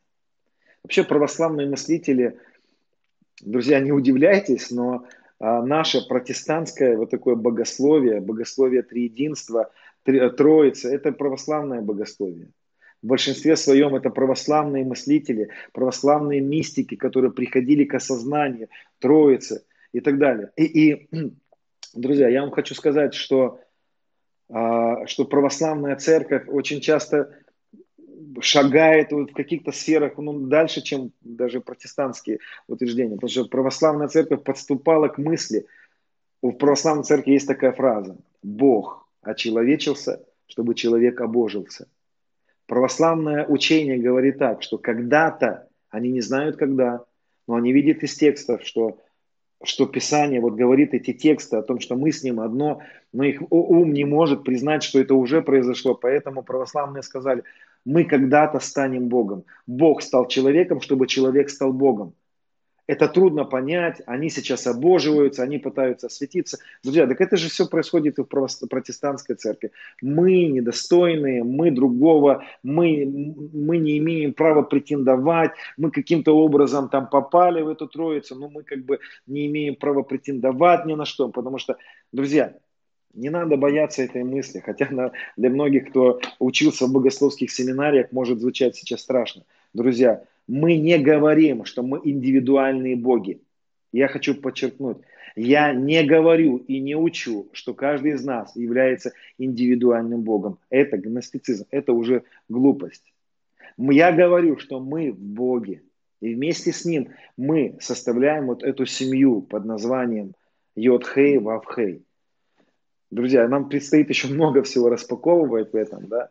но наше пребывание во Христе – его пребывание в нас приводит нас к жизни с Ним, приводит нас к близости.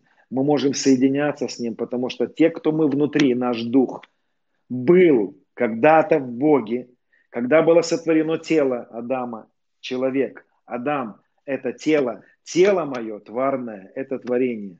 Но когда мое тело было сотворено, в нем не было духа, в нем не было жизни, и он вдохнул в него дух – он вдохнул в него жизни, Он вдохнул в него все наши жизни. И Адам жил стал жизнью, стал душою живою. Он ожил. Друзья, поэтому, когда человек теряет свое тело, он продолжает жить, но тело умирает, потому что тело тварное, а дух человека будет всегда, потому что он и был всегда. Поэтому, друзья, вообще Бог на самом деле Отец вездесущий он даже и в аду находится, хоть мы и до конца не понимаем все об аде, и много споров сейчас на этот счет идет. Друзья, Писание говорит, сойду в преисподнюю, и там ты. Что делает Отец в преисподней? Ой, это мистика. Наблюдает, как они мучаются. Я думаю, что он мучается вместе с ними. Потому что ни один отец никогда не сможет принять страдания своих детей просто так. Отец наш всемогущий. Друзья, дальше я не буду философствовать, потому что эти рассуждения нам, может, не помогут, потому что я немножко убегаю от своей главной темы. Все, что я хотел сегодня привести к осознанию, что мы в Отце, Отец в нас, мы Его род, так написано. Мы с Ним одно. Отец больше нас. Друзья, правда, Отец больше нас. И Иисус говорил, Отец больше нас. По статусу, по всему, Отец больше нас. Отец главный, Отец, Ему вся слава. Понимаете, все и для Него, все Ему. Полагаем все свои венцы перед Ним. Достоин Ты перед Христом, перед Отцом. Достоин Ты. Это такая взаимная любовь, это взаимное уважение, почтение сыновей к отцу, отца к сыновьям. Друзья, это мистика, это, это, это что-то потрясающее. Папа любит нас, поэтому отец никогда нас не хотел оставлять. Отец любит нас, папа любит нас. И во Христе мы вернулись обратно к папе. Мы в папе, мы в отце, отец в нас. И перестаньте осознавать себя вне Бога. Перестаньте осознавать себя вне Отца. Мы не просто приходим к Отцу, Через Христа мы пришли в Отца. Никто не может прийти в Отца, как только через меня. Иисус стал дверью, чтобы мы зашли в Отца. Он стал нашим домом, нашим пребыванием в Отце. Мы в Сыне, Сын в Отце, мы в Боге. Друзья, мы спрятались там. О, Господи, какая потрясающая вещь. Какие потрясающие мысли, друзья. Это нужно распаковывать, пережевывать, в этом нужно начать ходить, осознавать. Я вам расскажу, друзья, когда мы начали с супругой понимать это, когда мы начали переживать эти откровения, когда Дух Святой нам обращался к нам, открывая, и мы начали понимать, что мы в нем, что мы, вот это, так скажем, грубо говоря, но мы как бы четвертая часть Троицы. И я вам скажу, что может быть даже неправильно это говорить, потому что Троица остается Троицей. Отец, Сын и Дух Святой, но в Сыне есть еще один Сын. Это как будто бы сын, у которого есть жена, и они вроде два, но суть одно, потому что поэтому Троица остается Троица. Все, кто борется за доктрину Троицы, не переживайте, Троица остается Троица. Это моя попытка объяснить, что в Троице, в одном из Троицы есть еще один, который является лицом человеческим. И священство Мелхоседека – это люди, осознающие свое единение с Отцом и Сыном и Святым Духом это священство, являющее, проявляющее Бога здесь на земле. Но, друзья, это священство еще до конца не проявилось, потому что этому священству сейчас домашнее задание – переживать любовь. Не беги, священство Мелхоседека, вперед батьки, дай батьке тебя любить. Посвяти себя любви, папа. Дай батьке вперед пекла не беги, Пусть папа тебя наполнит еще любовью. Вот это наше домашнее задание на эти дни, на эти месяцы. Я не знаю, может быть и годы, я не знаю времена. Но Иисусу нужно было до 30 лет пребывать в любви Отца. Я не думаю, что нам нужно, знаете, быть круче, чем Иисус. Хватит. Давайте мы будем не бежать, нам некуда бежать. Мы уже в вечности, вечность уже началась мы уже зашли в вечную жизнь. Жизнь вечная уже началась, потому что мы во Христе. Поэтому мы не умрем, но будем жить и возвещать то, что Он совершил на кресте, друзья. Поэтому давайте позволим Ему нас любить. В какой-то момент Он может использовать каждого из нас, исцелять, воскрешать. В этом нет проблем. Давайте дадим ему возможность в нужный момент использовать кого-то нас. Кого-то единократно, кому-то дать постоянный дар. Знаете, кто-то исцелил один раз кого-то, да, проявил исцеление, потом как-то не получается. Кто-то постоянно исцеляет. Потому что есть дары пребывающие, есть дары, которые на время даются, потом дар такой может тебе даться. В какой-то ситуации Дух Святой это проявит тебе, потом это проявит. Все хорошо, Он будет через нас проявлен во многих сферах. Но Сейчас домашнее задание. Научитесь пребывать в Боге, научитесь распаковывать Божью любовь внутри себя. Удалите призмы, грязь, которая не позволяет. Освети сердце наше истинное. Поэтому я молюсь сейчас, как молился апостол Павел в послании Ефесянам, чтобы Бог Господа нашего Иисуса Христа, Отец Славы, просветил очи сердца, чтобы просветить нас познанием Его чтобы наши сердца просветились познанием Его. И Его познание уже в нас. Но пусть Его познание в нас, Отец, распространится. Пусть познание Тебя в нас осветит. Освети наши сердца. Не снаружи, а изнутри. Изнутри. Освети наши сердца. Отец, я молюсь Тебе, чтобы Ты Духом Святым, Духом премудрости и откровения – привел нас к жизни с тобой, к жизни в единении, в жизни познания тебя, в жизни познания, что мы твои детки, что мы твои любимчики, что мы будем расти в тебе. Друзья, я верю в освящение, но освящение – это не путь достижения, освящение человека, которое Бог запускает нас сегодня, освящение, учение об освящении – это погружение нас в истину. Это освящение, это освящение нашей сердца, просветить очи сердца в познании истины, в познании благодати, в познании премудрости, познание нашей анатомии, познание того, что кто мы, познание где мы, познание какой он, познание какие мы и так далее. Друзья, это путь нашего освящения. Это распаковка того, что уже у нас есть. Это вхождение в наследие, которое уже у нас есть. Поэтому я молюсь о том, чтобы Дух Святой, Дух премудрости откровения высвободил познание папы, папочка. Засвидетельствуй нам, что мы твои детки.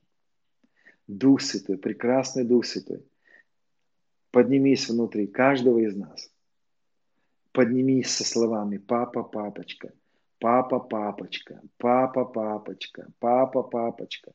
Поэтому Дух Святой говорит в нас, свидетельствует нам, что мы дети Божьи, что мы дети своего Отца, мы любимчики. Папочка, папочка. Попробуй вместе со мной сказать сейчас. Папа, папочка, папа, папуля. Папочка, я молюсь тебе сегодня за твой народ. Я прошу тебя, обнимай, целуй. Как когда-то сын, который возвратился потерянный сын к отцу, отец целовал его в шею, оказывал ему любовь. Друзья, тот отец не повел этого сына сразу в руководство, в какие-то сферы там э, достижения, там, давай, сын, ты вернулся за работу. Нет, он сразу любить его. Давайте дадим ему любить нас. Папочка, я прошу тебя, люби, обнимай. Засвидетельствуй своей любви. Поцелуй твоих деток в шею, в щечки, обнимай, держи на ручках, папочка приводи нас в это совершенство любви. Исцеляй нас своей любовью, Папа. Обновляй нас своей любовью, Папа. Аллилуйя, папочка, я благодарю Тебя, что мы Твои любимчики. Я молюсь Тебе, чтобы каждое утро, каждый из нас перепоясывал все свои чресла ума истины.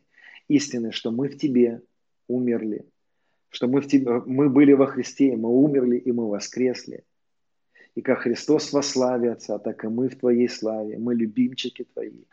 Папочка, приводи нас к этой истине, к познанию. Я прошу Тебя, Отец, пусть эта закваска заквасит все тесто. Пусть закваска Твоей любви исцелит наши церкви, наши семьи. Отец, я знаю, что исчезнут разводы в тех семьях, где придет познание Тебя, где придет хождение с Тобой, где семьи наполнятся любовью, Твоей любовью нас, Дух Святой, любимый Дух Святой, приведи нас к жизни, как жил Енох. Приведи нас к познанию того, что через смерть и воскресение мы стали с Тобой одно. Да будут все едино, придут к познанию, что мы едино. Засвидетельствуй, Дух Святой, что как Отец возлюбил Иисуса, так же возлюбил и нас. Свидетельствуй Духу нашему о любви, о прощении, о совлечении греховного тела, об исцелении, о восстановлении, о том, что мы обогатились во Христе, о том, что мы уже в славе Твоей находимся. Отец, я молюсь Тебе, чтобы снималось покрывало лжи с разума Твоих детей и приходила Твоя жизнь, драгоценный Дух Святой. Люблю Тебя. Друзья, а, сегодня у нас с вами четверг. Завтра у нас с вами пятница. Если у вас есть вопросы, есть комментарии какие-то, пишите. Я постараюсь к субботе, когда у нас будет с вами. Я напоминаю, что в субботу у нас будет еще служение с вами. В час дня по Москве. Мы будем с вами вместе принимать хлебопреломление, друзья. Можете пригласить своих друзей. Приготовьте хлеб, приготовьте сок виноградный или вино. Мы с вами погрузимся в совместное воспоминание страдания Христа, смерти Христа и провозглашения Его силы, Его смерти и воскресения. Мы с вами вместе погрузимся. Эй, благодать. Эй, фу, провозглашаю благодать. Высвобождаю благодать. Им мы дышим, им мы существуем, друзья. Поэтому я буду пытаться зачитывать какие-то свидетельства. Пишите свои свидетельства. Пишите то, что вы получаете. Какие-то короткие, может быть, свидетельства, чтобы я зачитывал это, друзья. Кто-то пишет, можно ли пить вино. Пить вино не, не стоит, но мы с вами будем принимать это пригублять, так скажем, пригубим. Хорошо, друзья, я попрощаюсь с вами до пятницы, до завтра. Завтра мы будем продолжать. А после этого видео мы выставим, а, у нас будет набор видеороликов, пропитка, так называемая, музыка, те, которые я обычно включаю, когда я пропитываюсь папиной любовью. Я позволяю этой музыке неба, Духа Святого, потому что Дух Святой – это музыка. Я позволяю песни папы, папа поет песни. Я, мы дадим некоторые песни, некоторые, э, так скажем, видеоролики, которые вы можете использовать в пропитке. Друзья, я хочу дать вам домашнее задание. Попробуйте сегодня перед сном, утром, проснуться пораньше. И первое, что сделать, или вечером перед сном, или утром, разобраться со своим умом, погрузиться в истину, включить пропитку и не просто упрашивать его в чем-то, выклянчевывать, выклянчивать. Попробуйте просто понаслаждайтесь им. Он все знает. Все ваши проблемы сегодняшние. Благослови это, благослови это, благослови это, кровью покрывает, оставьте. Все он знает. Он папа. Он любящий папа. Попробуйте погрузиться в его любовь. Придите в осознание своей праведности, своего прощения, что вы в папе, папа в нас, папа любит, мы дома. Друзья, помните, в детстве кто-то играл в догонялки, мы говорили, я в домике, я в домике. Тав, я в домике, я в папе, папа во мне, я спрятался, я для врага в недосягаемом месте. Аллилуйя. Друзья, благословляю вас, как благословлял Мелхасидек Авраама. Он говорил, благословен ты Авраам. я говорю, благословенны вы при входе и при выходе. Благословенны кладовые житницы, благословенны ваши дети, благословенны плод чрева, благословенны тела, благословенно здоровье, сверхъестественное, божественное здоровье, благословенны финансы, благословенны на работе, благословенным в бизнесе, благословенного в своих семьях, своими женами, с мужьями, благословенные а, во всех сферах жизни во имя Иисуса Христа. Аминь.